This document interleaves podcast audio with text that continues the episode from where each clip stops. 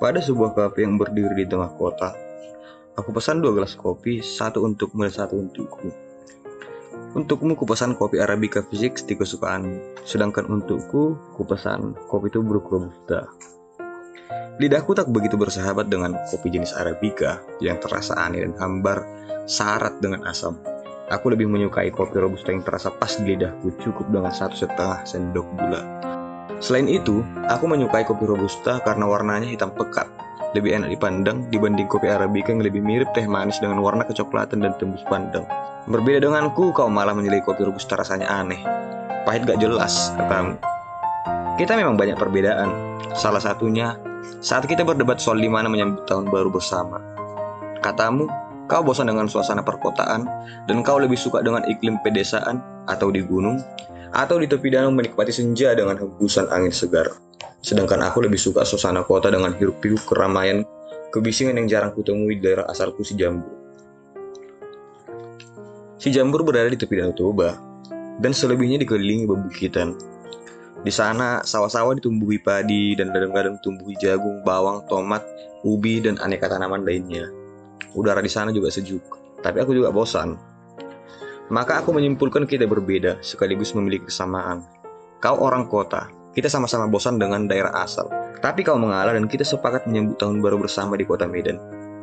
Aku sudah menunggu 20 menit dan kau tak kunjung datang. Sesuai kesepakatan, kita bertemu di kafe ini pukul 10. Dan sekarang, jarum jam sudah menunjuk pukul 10 lewat 20. Kopi fisik steam mulai dingin, sedangkan kopi tubrukku sudah habis separuh. Nomor ponselmu tidak aktif. Mungkin terjebak macet, pikirku. Banyak yang ingin aku ceritakan, khususnya tentang yang aku lihat sepanjang jalan saat aku menuju kafe ini. Bapak-bapak polisi yang mengatur lalu lintas, pegawai SPBU yang melayani para pengendara, tukang jualan di pinggir jalan, tidak tahun baruan kah mereka, pikirku. Di Sejambur, menjelang tahun baru semua warung tutup. Orang-orang tidak bekerja. Mereka berkumpul di dalam rumah, di teras, atau di pelataran rumahnya masing-masing. Dan ketika waktu sudah menunjukkan pukul 12, maka lonceng gereja akan berbunyi. Setiap orang bersorak-sorai dan bersalam-salaman. Lalu suasana luar menjadi sunyi dan sepi. Setiap orang akan masuk ke dalam rumah, melaksanakan acara tahun baru bersama. Dimulai dengan ibadah dan diakhiri dengan acara mandok kata, sebuah tradisi maaf-maafan, pemberian nasihat, dan menata harapan di hari depan. Itulah yang ingin aku ceritakan. Di kafe ini pun semuanya terasa jelas. Para pelayan kafe berlalu lalang mengantar makanan dan minuman, mengangkatnya dan mencuci piring beserta gelas kotor. Di luar, seorang tukang parkir begitu sibuknya memandu kendaraan yang keluar masuk, seolah mereka tidak peduli dengan tahun baru.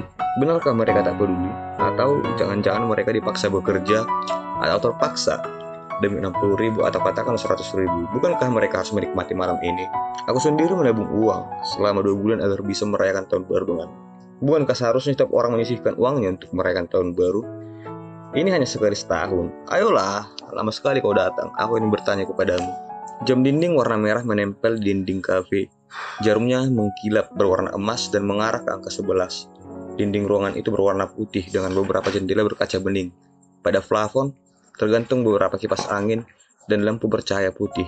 Sinarnya membias kaca-kaca jendela dan pintu masuk yang terbuat dari kayu yang sudah digosok. Dari ambang pintu, terlihat seorang perempuan berhelm hitam turun dari sepeda motor. Bentuk tubuh dan rambutnya mirip denganmu. Perempuan itu membuka helmnya, lalu diberikan kepada seorang laki-laki berhelm putih yang memboncengnya. Ia berbalik dan berjalan menuju pintu masuk kafe. Rupanya bukan kau, sial, pikirku. Seorang pelayan berambut cepak berjalan di sebelahku. Hidungnya mancung, berbibir tebal, dengan warna kulit sawo matang. Bang, kopi tubruknya satu lagi ya. Aku memandang ke arah wajahnya yang terlihat masam kelelahan. Itu aja bang. Pelayan itu menulis pesananku pada selai kertas kecil. Abang nunggu seseorang ya? Ia meletakkan kertas itu ke atas meja di bawah kotak tisu. Pertanyaan pelayan itu membuat aku agak malu dan hanya bisa mengangguk. Lalu ia berlalu. Sial, lama sekali kau datang, teriakku di hati. Aku bakar rokokku untuk menenangkan diri. Kuhisap dalam-dalam, lalu asapnya kuhempas dari mulutku. Asap itu mengepul tebal, membubung ke atas, lalu melayang dihembus kipas angin. 50 menit lagi tahun akan berganti. Kau tak kunjung datang, ponselmu tak bisa dihubungi. Apa yang harus aku lakukan? Tidak ada, aku hanya bisa menunggu. Setelah tiga minggu tidak bertemu, aku sangat merindukanmu meskipun kita sering berdebat karena berbeda pendapat. Tapi jujur, itulah yang membuatmu menjadi begitu unik, menantang aku untuk menembusmu dengan susah payah. Tidak seperti mantan-mantanku yang selalu tunduk dan menerima pendapatku. Mereka begitu membosankan. Bahkan darimu, aku mengerti banyak hal yang terkadang malu-malu ku akui. Kau menghancurkan pikiran burukku yang melulu menilai sesuatu dari satu sudut pandang. Kau membuka cakrawala pikiranku yang dangkal dan meluluh lantakkan perasaanku. Aku bilang laki-laki adalah pemimpin. Kau malah bilang tidak, banyak laki-laki yang tak mampu memimpin. Maka pemimpin tidak berhubungan dengan laki-laki dan perempuan. Siapa yang memiliki kemampuan memimpin, maka ialah yang layak jadi pemimpin. Ucapmu. Aku bilang, aku senang kampungku mulai banyak pendatang yang mendirikan bangunan besar. Jalan tol mulai dibangun, dan hotel-hotel sudah didirikan. Dan kampungku akan menjadi kota. Seharusnya kau bersedih, malah ucapmu. Lihatlah Danau Toba itu. Dulu masyarakat masih bisa meminum air danau. Sekarang banyak masyarakat yang kehausan karena air danau sudah dikotori limbah perusahaan. Salah satunya aquapalam. Lihat juga yang terjadi di Pitung. Jalan mau dibangun, tapi dengan menggusur tanah masyarakat. Kan anjing. Jalan-jalan itu dibangun bukan untuk masyarakat, tapi untuk keluar masuk kendaraan perusahaan-perusahaan. Ingat itu, ucapmu. Kemudian, sawah-sawah akan berubah menjadi bangunan pepohonan akan ditebangi untuk mendirikan hotel dan mall. Akhirnya, udara sejuk akan menjadi panas, tanah masyarakat akan dijual kepada orang-orang kaya, dan masyarakat akan menjadi budak di kampungnya sendiri, atau menjadi pendatang di kampungnya sendiri. Ah gila, gumamu menggebu-gebu. Dan kini jantungku semakin berdebar. Lima menit lagi tahun akan berganti dan kau tak jua datang. Kepala belakangku mulai terasa panas dan aku hampir pasrah. Aku kembali mengambil ponselku dari atas meja dan menelponmu. Dan sekarang, harapan yang hampir sirna terbit kembali karena nomormu sudah bisa dihubungi. Aku menunggu dengan tidak sabar namun tidak kunjung kau angkat. Aku telepon lagi dan tidak kau angkat sampai berkali-kali. Apa kau sengaja membuatku kesal dan gusar? Aku meletakkan ponsel itu ke atas meja tanpa berhenti menekan tombol panggil. Masuk, tapi tak diangkat. Aku telepon lagi, masuk, tapi tak diangkat. Dari tempatku duduk, aku melihat sepasang kekasih bermesraan dan duduk di meja yang berapat ke dinding. Si perempuan berambut panjang dengan kulit putih meletakkan kepala di bahu kekasihnya, dan mereka memandang ke arah yang sama, jam yang menempel di dinding. Di samping mereka, lima orang, dua orang tua dan tiga anak-anak duduk mengelilingi sebuah meja seraya menyantap makanan ringan.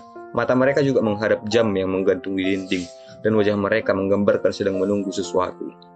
Sesuatu yang mendesak ingin keluar dari mata. Penglihatanku menjadi buram dan semakin mengabur. Terasalah kemudian air yang hangat pada pipi, dan kepalaku mulai menunduk. Tanganku meraih kotak tisu dan mengambil beberapa helai lalu mengusap pipi dan mata. Layar ponsel yang telah padam aku hidupkan kembali dan mencoba lagi meneleponmu.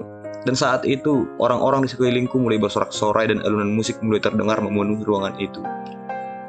Tahun baru telah tiba, semua orang bersuka cita, bergerak-gerik, bersalam-salaman mengekspresikan kegembiraan. Sedangkan aku sendiri duduk bergeming dengan perasaan kacau dan hancur di tengah orang-orang yang bahagia. Aku melihat ke layar ponselku dan terkesiap menyadari bahwa teleponku sudah kau angkat 34 detik yang lalu. Aku segera meraih dan merapatkannya pada telingaku. Suara keributan di sekeliling menenggelamkan suara ponsel itu. Halo? Ucapku berkali-kali, namun suaramu tidak terdengar. Yang ada hanyalah suara samar-samar yang timbul tenggelam.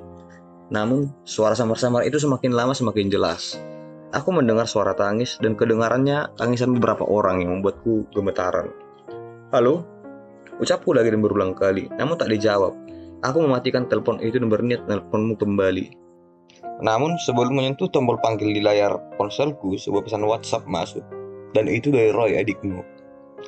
Aku segera membacanya dan saat itu pula pikiranku kembali melayang. Tubuhku melemah, detak jantung dan nafasku melambat. Perasaanku semakin hancur dan kalut. Mataku terasa penuh dan semua yang terlihat kembali buram. Sekarang aku menyadari kau tak akan datang. Bahkan kita tidak akan berjumpa lagi.